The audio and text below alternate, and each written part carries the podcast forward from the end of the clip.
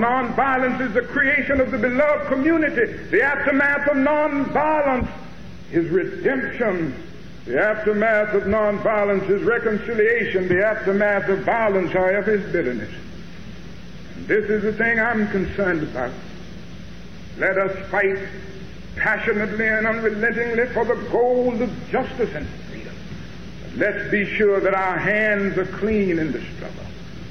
Let us never fight with falsehood and violence and hate and malice, but always fight with love so that when the day comes that the walls of segregation have completely crumbled in Montgomery, that we will be able to live with people as our brothers and sisters. 902. Good morning. I'm John Shuck, and this is the Beloved Community Resources for Activism. You hear the Beloved Community every second Friday on KBOO from 9 to 10 a.m. And uh, I'm glad we have a big show here. Last uh, last month was kind of a fun drama here. Uh, my guest was was canceled by staff. That uh, decision is being appealed, but the show goes on today, and I have four uh, very important guests. Uh, Jeremy Roth Kushel is on the phone with me. He was arrested in a library in Kansas City, Missouri for free speech. The librarian came to defend him, and he was arrested. We got that exciting story coming up, uh, and that's that's going to be our first story. Then I also have uh, with me in the studio Lynn Neely from the Workers' World Party, and she's going to talk about a big action that is happening across the country including tomorrow uh, in Portland against U.S. wars at home and abroad. We're going to talk about that. Also with me is uh, Brett Webb Mitchell, and Brett is uh, an openly gay Presbyterian minister pastor of the Community of Pilgrims Presbyterian Church in Portland, and uh, just been named the uh, LGBTQ plus advocacy coordinator for the Oregon Idaho Conference of the United Methodist Church. And so we're going to talk about that important work. And then I also have Nicole Carreri. And she is one of the leading speakers in the country, really, on, on behalf of Shia Islam. And she's going to talk about uh, her work in Christian Muslim relations and uh, hoping to connect with Jeremy. Is that he's going to be coming up in just a second? So let's let's go ahead and and and start with you, Lynn. Do you mind getting getting right up there? Let's put uh, Lynn on uh, the red microphone. Welcome. Thank you. Thank you for having me, John. Lynn Neely is a member of the Workers' World Party and I know nothing about you except for your email that I happened to see on a website about a big action tomorrow, the United Day of Action Against U.S. Wars at Home and Abroad. So uh, tell us a little bit about that. When and where, first of all, in Portland? Okay, it's tomorrow, Saturday, at uh, the uh, at Waterfront Park, the War Memorial, the um, Battleship Memorial. It's at one o'clock, um, and it's going to be a rally. Um, and the uh, with 12 speakers. Oh, 12 speakers. Uh, who who yeah. are some of those speakers? Do you know?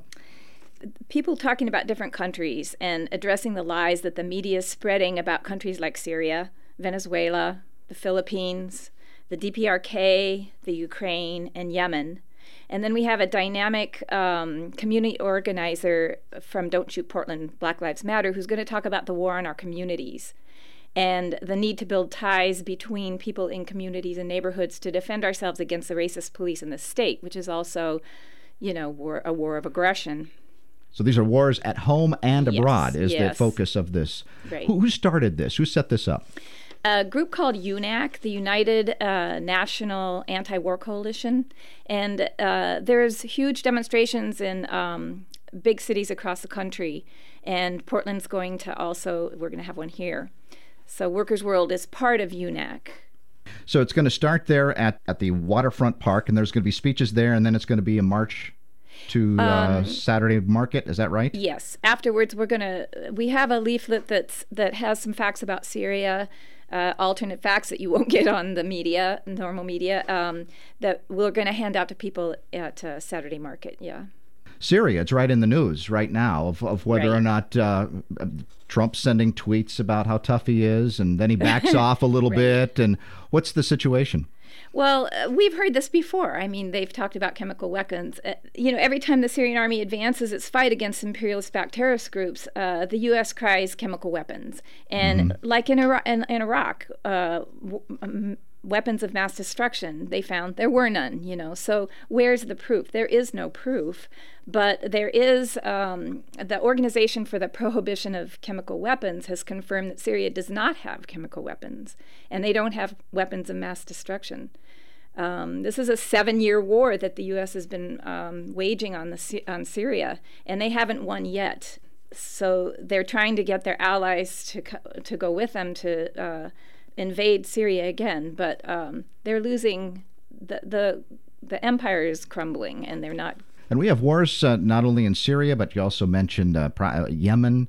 Uh, of course, we've had Afghanistan and Iraq since the since this uh, millennium we've had continuous ongoing war. We have an endless war because you know we need markets. We you know the there was a study put out by the Defense Department that states um, you know the um, Joint Chiefs of Staff uh, they did a lot of research and they came up with the conclusion that there's a fundamental change going on that can't be ignored in our own peril. Uh, at our own peril. That's a quote from them. Another quote from their study was that the international order established by the U.S. after World War II is collapsing. Throughout the study, they used words like he- uh, global hegemony is unraveling and fraying and in decline. The study also said that um, the U.S. is threatened by an uncontrolled spread of information. So, um, access to technology is undermining our the advantages that imperialism had in the past to to wage these discreet, secret, covert wars and spread uh, propaganda trying to convince the American people that that Saddam Hussein is a dictator. Seventy-two percent of the people in uh, Syria voted for Hussein, and they have the right to self-determination, and we do you mean, not. You mean Assad? I mean Assad we don't have the right to go in and bomb them. You know, they have the right to self determination. Well, I heard Assad may be a bad guy, but uh, the, the U.S. getting involved is, does not make, make it better. Right. Anyway, so this is going to happen. The rally is going to happen all over the country, including in Portland tomorrow again at 1 o'clock. Yes. What should people bring besides perhaps rain gear? An open mind and some questions and and their enthusiasm to try to uh, turn this imperialism around. Now, I want a website for um, perhaps your website or information about this. Where would they go? We're on Workers World Party PDX on Facebook. Workers World Party. Party PDX. Thank thanks, you. John. Lynn Neely, thanks so much for being with me. Yeah, thanks a lot. We're going to go right now um, on the phone to Jeremy Roth Kushel. Jeremy, are you there? I'm here. Jeremy, welcome to the beloved community. Thank you so much for having me, John. On May 9th, 2016, the Kansas City Public Library hosted an event called Truman and Israel, featuring the Washington Institute for Near East Policy distinguished fellow Dennis Ross, and sponsored by the library, the Truman Library Foundation, and the Jewish Community Center in Kansas City. Uh, there was a shooting at the Jewish Community Center in Kansas City several years back, and so the library agreed to allow off duty police to be on the scene. Uh, two conditions were set by the library nobody could be forcibly removed for asking an unpopular question, and nobody could be removed at all without consulting the library staff, who would only allow an individual to be removed if staff concluded they were an imminent threat. So, in addition to off duty police officers, private security guards uh, associated with uh, the JCF, the Jewish Community Center, were present. And in spite of these precautions, a local peace activist, Jeremy Roth Kushel, was removed. And when the librarian, Steve Woolfolk, tried to sort things out, he was arrested. So, and then. Uh, you, Jeremy, were subsequently arrested for trespassing and resisting arrest. So, what? Uh, tell us in your words what what happened uh, on that day, May May 9th, 2016. Yes, as you said, that there was this previous event, uh, a shooting outside of a Jewish uh, community center two years earlier, I believe, by a known uh, entity, a, a neo-Nazi white supremacist type who had been a former FBI informant. And after that, the the local organization on this evening of May 9th, it was the Jewish Community Foundation was the sponsor. They were then brought in a, a new security director that had been brought in by uh, Homeland Security and an organization called SCAN, Secure Community Network, that has been called by the uh, the head of the uh, Jewish Federations of North America as quote our Jewish Homeland Security. And uh, this man, Blair Hawkins, was actually in charge of the security that evening because the library felt sympathy towards the Jewish community in the wake of those shootings and wanted everyone to feel safe, but they also have uh, you know, their own ethical and legal commitments to the First Amendment, and so they wanted to make sure that it was understood that people would not have uh, force used against them because of speech, viewpoint, and that's ultimately what ended up happening. And I had RSVP'd to this event, uh, like you said, it's Truman in Israel uh, by, Jew- by co-sponsored by Jewish Community Foundation, Truman Library Institute, and the Kansas City Public Library, and it was meant to celebrate the anniversary of the birth of Israel and Truman's quick recognition of it. And after the uh, presentation by Dennis Ross, who, like you said, uh, is part of the Washington Institute for Near East Policy. It's a spin-off organization of the of AIPAC, the American Israel Public Affairs uh, Committee, seen as the most foremost organization of the Israel lobby, and has been involved in spy scandals. And Ross himself is seen in many ways as uh, he's sort of seen as in the middle, but he's actually fairly has a fairly harsh foreign policy when it comes down to it. And so after his presentation, they opened up the floor for questions and answers, and I was the first one up at the microphone, and I brought in a few pieces of uh, historical facts that I had just actually become aware of. One of them, which is that according to Truman's daughter's Margaret's book the Stern Gang, also known as Lehi, one of the uh, proto-Israeli uh, terrorist groups that was involved also in the Deir Yassin massacre, of which I believe we just passed the uh, 70th anniversary of more than 100 innocent Palestinians slaughtered by aspects of the Irgun and the Stern Gang. The Stern Gang had sent mail bombs to Truman uh, in the year before Truman recognized uh, Israel. And so I brought that into the mix. I brought the King David Hotel bombing, uh, in which I believe Irgun was also involved. Uh, it was proto Israeli terrorist forces targeting uh, mainly British forces, uh, including people who were murdered were also Jews. Uh, in that. So, and then finally, I finished it up with by putting on the table my awareness of things like September 11th and then I claimed as a, a Jewish American that both the governments that operate in my name have a long term history of utilizing uh, basically state sponsored terrorism, including against the people that they're meant to protect Jews and Americans, let's say, in terms of the United States and Israel, and utilizing it for their own geopolitical interests at home and abroad. They said, when are we going to stand up and be uh, ethical Jews and Americans? So you're giving this uh, uh, response to Dennis Ross, and and while you and what and so while you're talking, what happened? I was there was a, a, a back and forth with Dennis Ross a little bit, and he threw in a couple uh, lines, a couple zinger lines, uh, including you're allowed your own uh, uh, opinion, but you're not allowed your own facts based on uh, Senator Daniel Patrick Moynihan, and uh, and then I I leaned back to the microphone to respond and put some facts that I knew about the apparent fraudulent nature of the war on terror and its use in uh, uh, uh, perpetrating aggressive warfare based on the uh, overall fraud of September 11th to put that on the record. And then I was grabbed from behind on my upper left arm with no apparent warning by the head of security that I identified before, Blair Hawkins, who has a very deep background actually in terms of the national security so-called apparatus.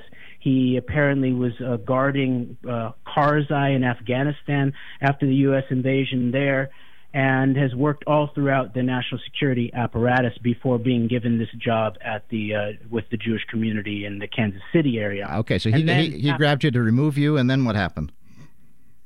And then a uh, off-duty detective uh, named Brent Parsons joined into that as the librarian Steve Woolfolk, who had actually helped organize the event, had allowed the uh, Jewish Community Foundation to bring the extra security in the first place came in to remind them of the setting here and that there were rules at the library about grabbing people and that uh, you know that we could handle this in a nonviolent fashion. So he, he, he the, the librarian then didn't think you were doing anything wrong or being disruptive or an imminent threat. No, he he thought that it was completely in line with what they uh, allow and even encourage in terms of vigorous discourse at the library. And I was also record. I, mean, I had my I passed my camera off to my friend uh, Greg McCarran, who was filming, and I I we were actually searched on the way in. There was only maybe there was only other women that I believe were searched on the way in of over 500 people, and I had RSVP'd for the event, so there is some indication that I was actually targeted for extra attention and uh, search on the way in. So when I was searched by a uniformed sergeant of the Kansas City Police Department on the way in, I made it very clear that I'm on the public record of asking questions of public officials that some of them find uncomfortable, and that I intended to do both uh, pursue both uh, speech and press. Uh, functions at, at the event that evening, and I was then allowed in saying, "Well, you're fully within your right to do that." So it was they knew security knew that I was both had a background and that I had intention that evening to pursue both speech and press functions, not to mention the assembly that was happening in place. So so, so then they bustle. Yeah, go ahead. So so go ahead. They, they, they, they eventually they also so they they hustled you out of the room, did they? Yes. So then I I made it very clear that I was willing to leave if they asked me at that point because uh, and I also said I was very clear that I did not want to be touched. So I said, "Get your hands off of me. I will leave if asked. You can ask me to leave."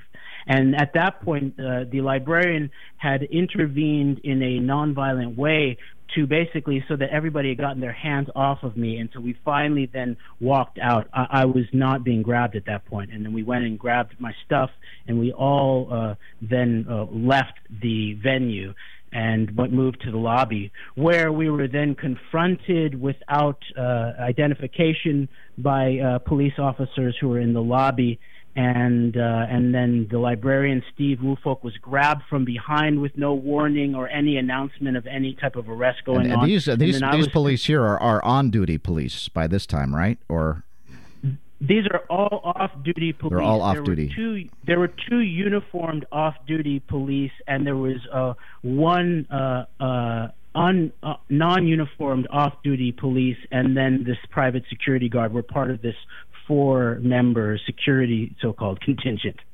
So in the end, both both you and um, the librarian Steve Woolfolk were, were ended up being arrested, and charges were pressed, and uh, and and they continue to press these charges, uh, right? The city.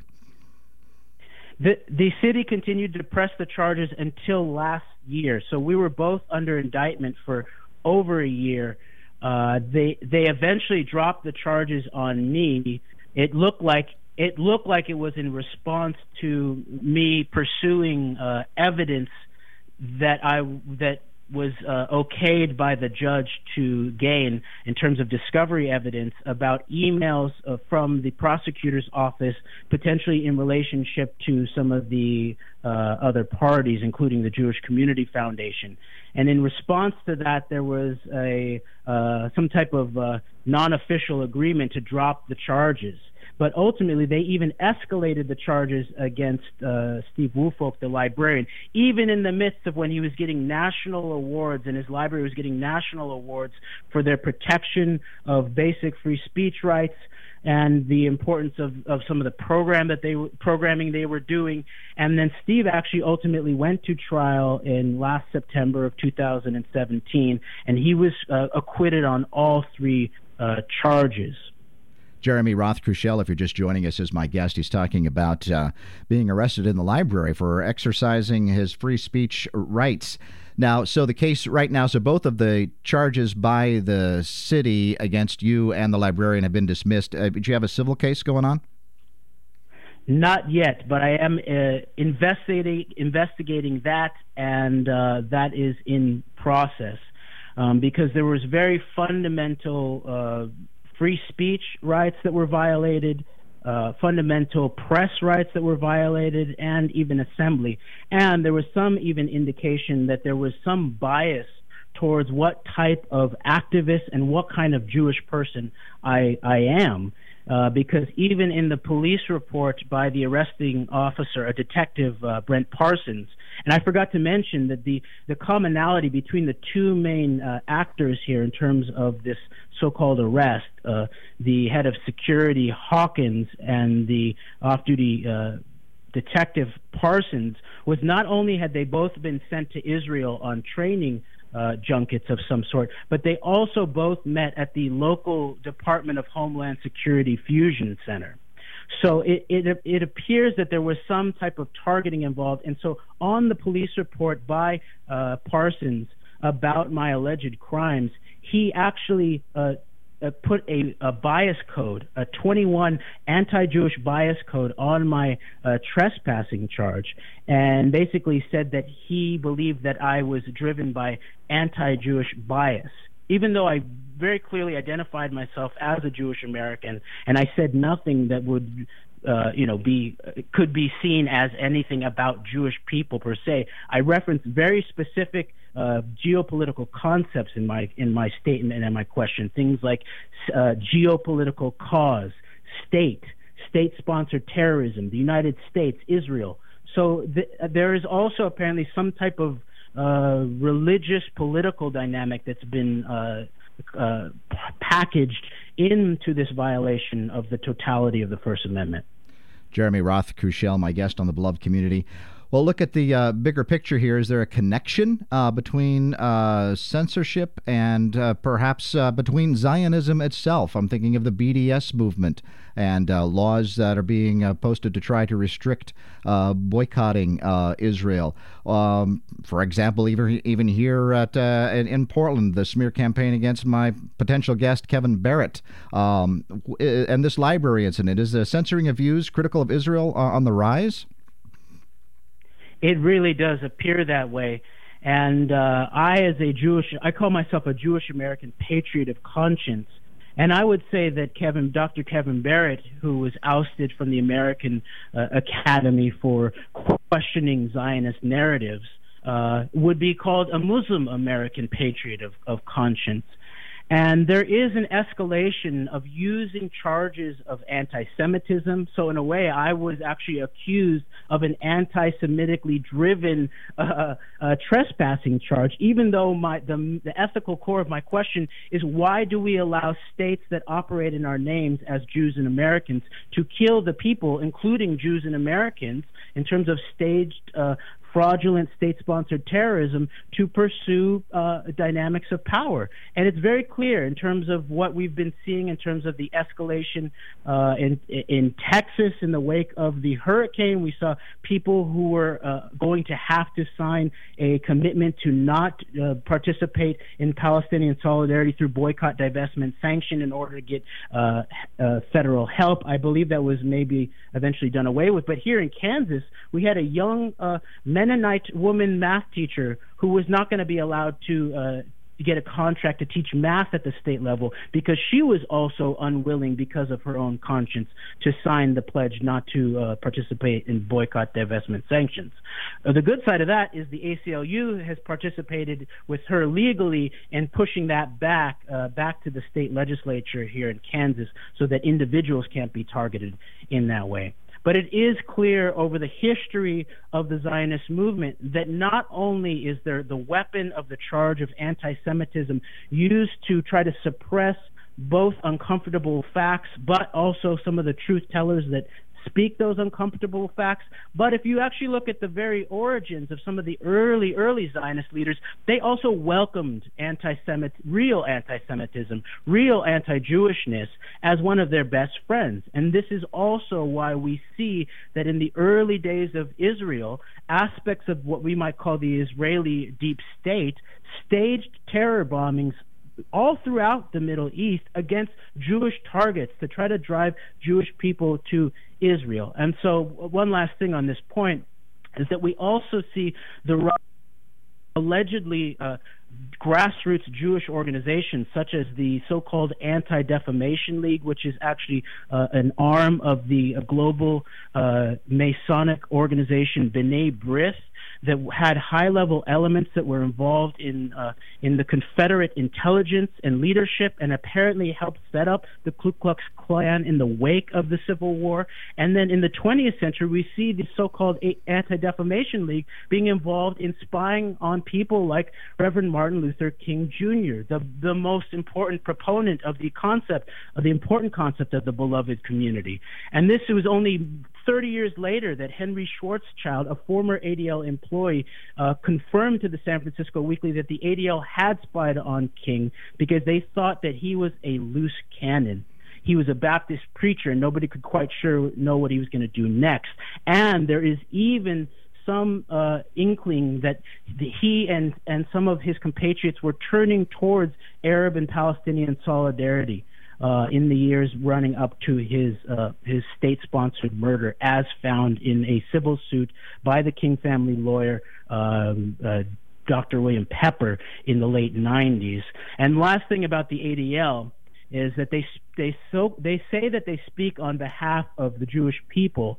When I was accused of of of a crime that I did not commit, in order to try to silence my ethical speech about difficult historical facts about not only my own country, the United States, but the Jewish state of Israel, no, n- no Jewish organization came to reach out to me, and especially the ADL did not. And the ADL has been found to have been involved in spying on not only on uh, Palestinian solidarity activists, but also on anti-apartheid activists in the 80s, and using uh, uh, operatives inside of the San Francisco Police Department to get out information on anti-racist activists, anti-apartheid activists.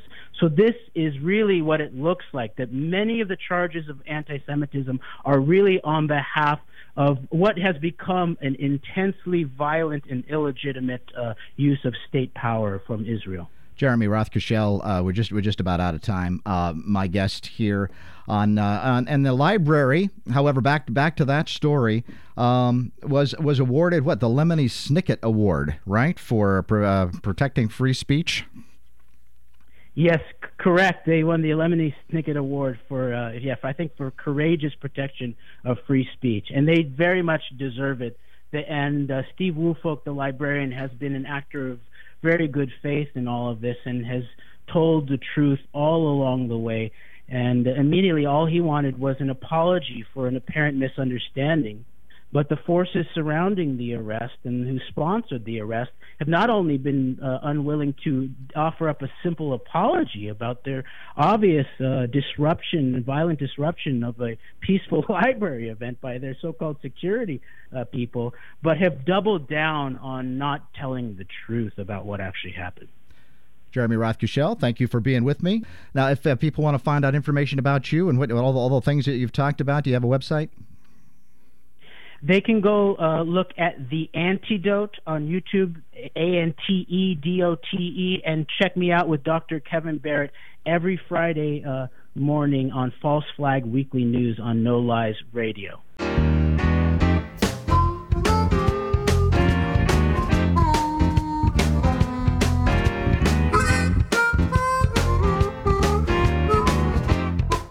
In the studio is, is, is, a friend of mine and a colleague, Brett Webb Mitchell. He's a Presbyterian minister, pastor of Community of the Pilgrims Presbyterian Church here in Portland. All right, here's the deal. Does the world need another church? Or shall I put it another way? Does, does Portland need the community of pilgrims?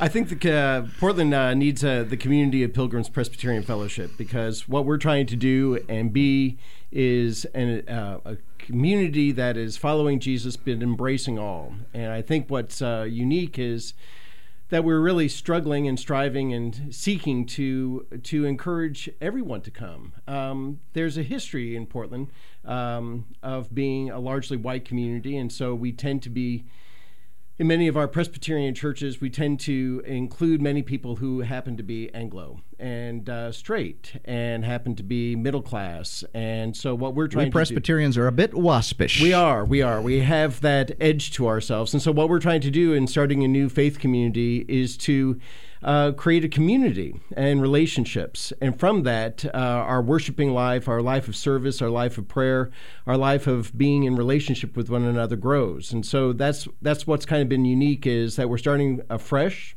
um, being openly gay, uh, welcoming people who are LGBTQ and straight, welcoming people from all, all races, ethnicities, nationalities, uh, welcoming of all ages, socioeconomic brackets, those who are coming from the hearing community and those from the deaf community, as well as those who self identify as able bodied or disabled.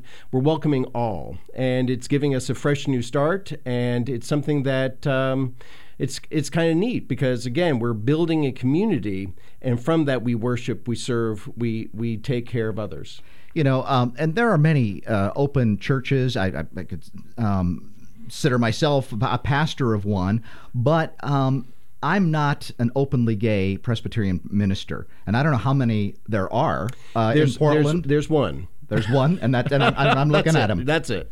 So I mean, but that's important, right? I right. mean, to have a community, and that gives the the movement credibility. It does, and I think that's what we're trying to do. Is in the Presbyterian Church, what we've been able to do with the change in our Book of Order, we've been able to go, to include um, LGBTQ people who are openly so and in relationship, uh, married relationship, and and without fear of any kind of retribution.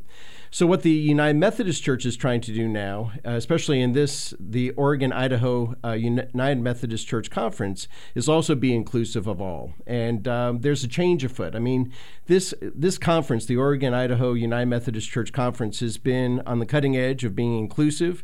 Uh, Wilshire United Methodist Fellowship uh, is welcoming of uh, a largely urban Indian population. Hughes Memorial has served a historically African American neighborhood. Um, uh, there are two Hispanic Ministry churches, Las Las Naciones, as well as Epworth United Methodist Church, a Japanese American church in Northeast Portland, and so and Tongan Ministry. So this conference has had a kind of edginess to it, has has kind of been called by Christ to follow a gospel that's all inclusive. So alongside the uh, largely ethnic, diverse uh, congregations that they've set up, they were gifted with some uh, funds from the Collins Foundation, who challenged the United Methodist Church uh, to be more inclusive, to welcome LGBTQ people, both in the role not only as members of their congregations, but, but also in the role of leadership. And so that's kind of where I came into this is that the Collins Foundation made it possible for me to fulfill a role that had been uh, open this year, and that was to be the LGBTQ advisory coordinator in working with churches and working with clergy and working with the out- queer clergy here in the United Methodist Oregon Idaho Conference. And so, it, in a sense, John, it's kind of been a wonderful blend of being a, a, a minister that's able to serve two different denominations, but with the same goal of being inclusive of all. Well, I was going to talk about that, that mixing, that blending of two different kinds of materials, right. Presbyterian and Methodist. Right, right. Well, I, and what's nice is I grew up as a United Methodist, and uh, so I have uh, background in that area and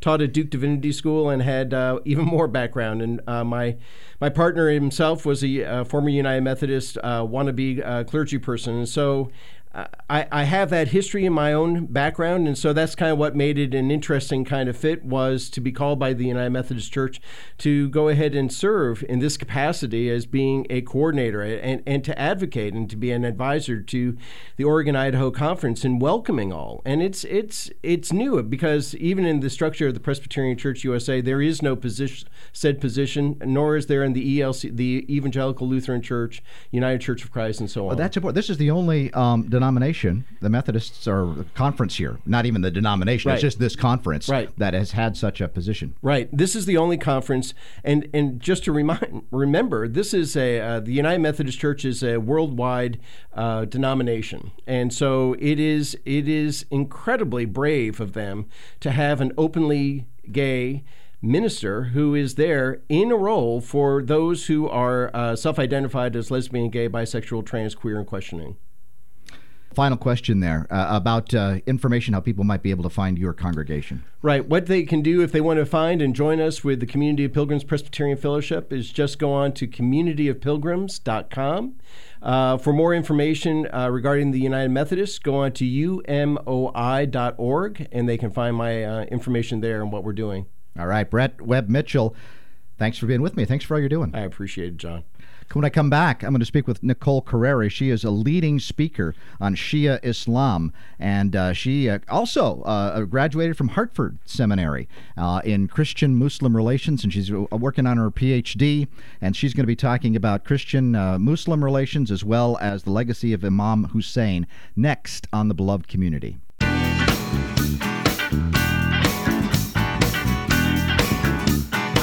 This is the Beloved Community. I'm John Shuck, and I'm on the phone with Nicole Carreri. She is a public speaker on behalf of Shia Islam.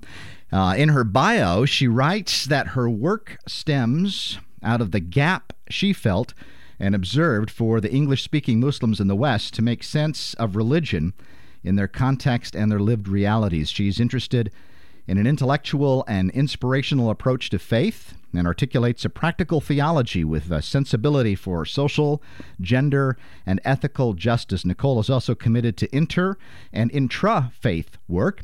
She completed a master's degree in Islamic Studies and Christian Muslim Relations at Hartford Seminary and has been accepted into the PhD program uh, in the religion department at Boston University. Welcome, Nicole, to uh, the Beloved Community. Thank you and welcome. And I'm really glad to be welcomed, rather, to this program. It's really great to join you all. You converted to Islam, is that right? Would you, would you would you be willing to share some of that story?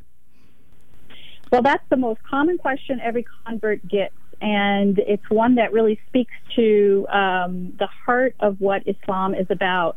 Islam is really something that is open to anyone and any place and time and anyone can become Muslim. And and one of the goals of Islam, or one of the ideals, is to be part of what's called this global ummah, or this global community.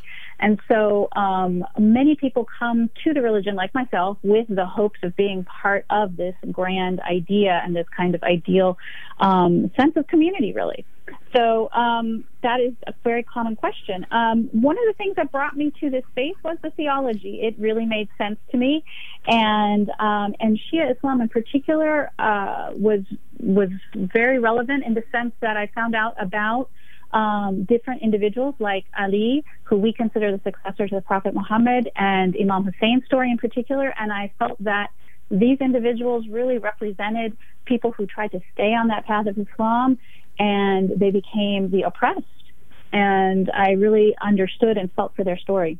On April 28th, uh, you're going to be speaking at the, the Red Lion Inn in Bellevue, Washington for Hussein Day. And I'm speaking with you at that conference. That's how I got connected with you, and I'm excited about meeting you there. But tell us a little bit about Imam Hussein. Uh, who was he, and, and, and why is he important to you? Well, it's a very uh, important story, and it's one that even many Muslims who consider themselves Sunni today don't even know much about. So we see that just about 50 years after the death of the Prophet, and we often say, may peace and blessings be upon him, uh, there are political battles going on for power and control. And it turns out that this group called the Umayyads, who were actually the descendants of one of the arch rivals of the Prophet during the Prophet's lifetime, ended up becoming those in power. Um, and in the process, the people of the community wanted Hussein to come and be their spiritual leader or imam, which is the word that you've used a couple times. And so the people in the town of Kufa, in what we know as Iraq today, invited Hussein and his family and his uh, companions to come to the city for him to establish himself as the spiritual leader and imam of that town. And in the process of his journey, he was ambushed by uh, the leader of the time and the troops that surrounded him. Um, the leader at that time was Yazid ibn Muawiyah ibn Sufyan, Sufyan again being that original arch rival of the Prophet. And not only was he ambushed, but they were cut off from water, they were um, maltreated, they were forced to give what is called bayah or allegiance to Yazid to to um, basically give their support to him as the spiritual leader of Islam of the time, and they refused to do that because they felt that Yazid was not the legitimate representative of the religion, and so they stood their ground and fought a very dramatic battle against quite a huge opposition. And in that period, which we call Ashura, uh, or the, the day of the event is Ashura, the first 10 days of the month of Muharram, um, is when he and his companions and family were attacked Uh, they were martyred, and then those who remained alive, mainly the women and children, and some other male relatives, were kept as captives. And they were paraded through various towns. And basically, there was a huge political agenda against them saying that these were usurpers uh, who were who were rebels, and it was actually the sister of Imam Hussein, Zainab, who I intend to be speaking about at the conference quite a bit, who made sure that this political message was clear that they were the family of the prophet, that they had been the victims of oppression, and that they were there to support the path of Islam and not be rebels.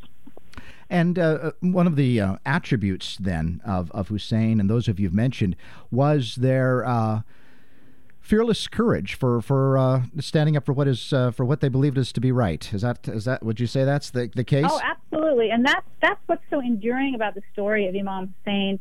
Um, that's the so inspiration to to many people. You know, Gandhi was inspired by the 72 martyrs who died with um, with him on the plains of Karbala, and he actually used that number 72 for his famous salt marches against the uh, imperialistic, you know, British Empire. So that's fascinating. Uh, we also have many other references from historians. Um, Brown is one of them, famous historians from England, who also quotes the story of Imam Hussein and says how how much sacrifice he went through and how it's so moving what he did, even though the odds were completely against him, how he stood his ground. Um, he truly was like the brave heart of his time. He really stood up and stood uh, for his principles, for the protection of the religion of Islam, and for it not to be usurped by individuals who were simply playing political games. I'm speaking with Nicole Carreri on the Beloved Community. She's a public speaker on behalf of Shia Islam. Now, you have a master's degree in Christian Muslim relations at uh, Hartford Seminary. That's a Disciples, I think, a Disciples of Christ Seminary. I'm not sure what the what the affiliation is there. A it's a non-denominational seminary, and I'm oh, okay. going to be graduating this May. Um, oh, this May you're going to graduate. Well, congratulations. Yeah. Thank you. Just finished my thesis. Um, but one of the most uh, interesting things about Hartford Seminary is our interfaith um, commitment. And there are a number of different programs, including my master's program, and the fact that we have Muslim students in a, an Islamic studies program at the Institute, as well as Christian denominations and Jewish uh, uh, denomination as well. So that was a positive experience then, uh, studying with uh, Christians and Jews?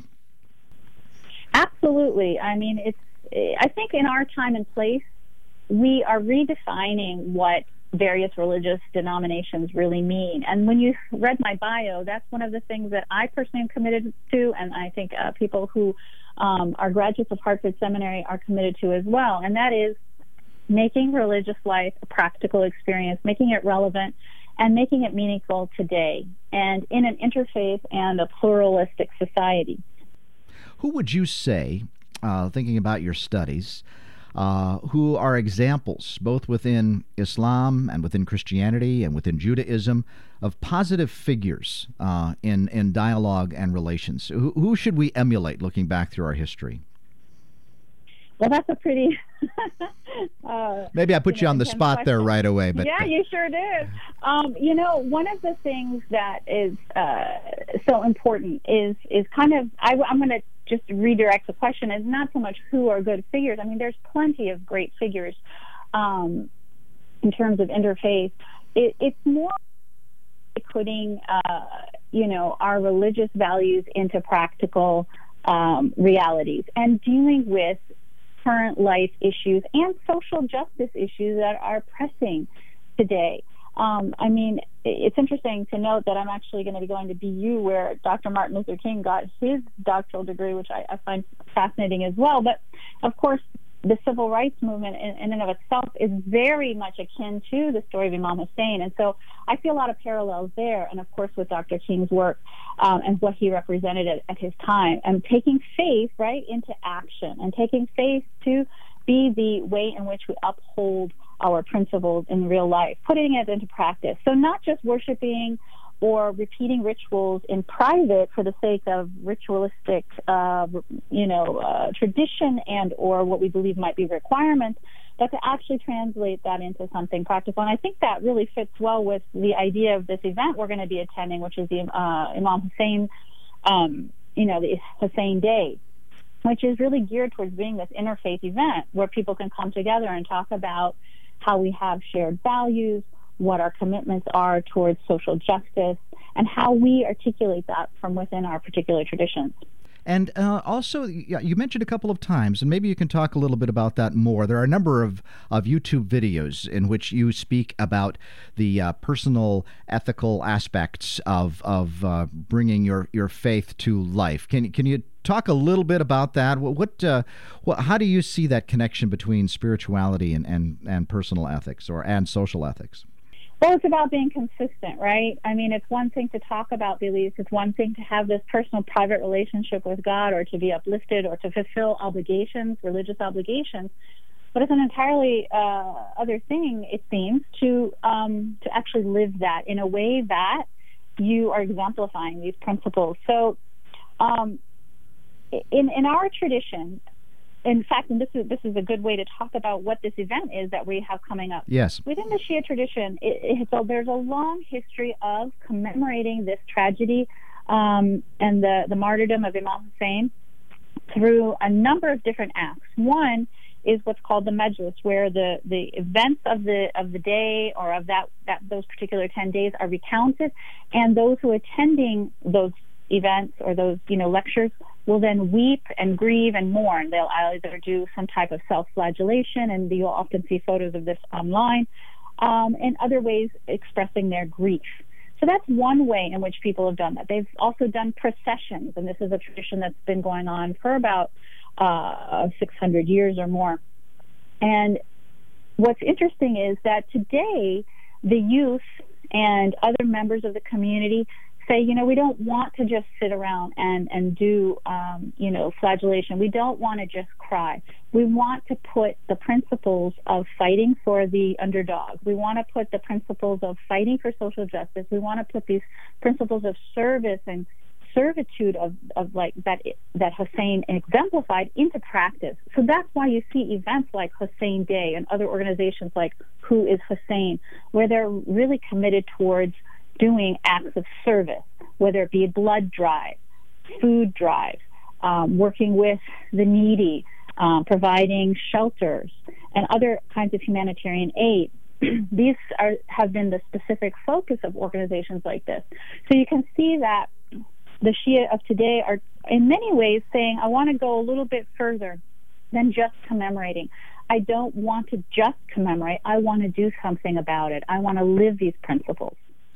Let's just take a second. We have a couple of minutes left, but I wanted to ask you uh, uh, about gender and Islam. Islam is certainly caricatured in the West as as repressive to women. Why does this caricature exist?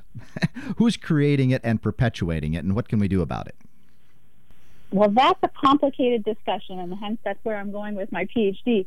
But let's just say that today's Muslim women uh, and Muslim uh, and communities are looking for ways in which to understand gender in an ethically based way. And we know that patriarchy and misogyny has no boundaries. It doesn't have religious boundaries, it doesn't have socioeconomic boundaries, it doesn't have cultural boundaries. You'll find the same types of behavior where men are perceived as superior um, in whatever ways, whether it be physically, whether it be spiritually, in all kinds of traditions and in all kinds of walks of life. In fact, we have uh, still to achieve equal pay here in the United States, which the other mm-hmm. day was Equal Pay Day.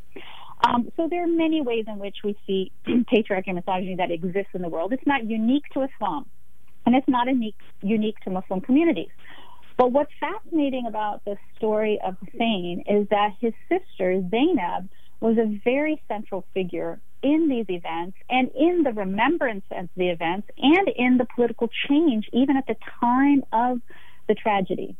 So her speeches and her presence in the courts of the rulers of the time, one of the governors, Ibn Ziyad, uh, and then the the leader, you know, the uh, Caliph uh, Yazid, so pe- she spoke out against these individuals, and these speeches are recorded and commemorated. So the fact that a woman was present, vocal, and completely politically active and created change, political change, because it was through her activity, through her speaking out, that got these prisoners, herself and the other prisoners, to be released.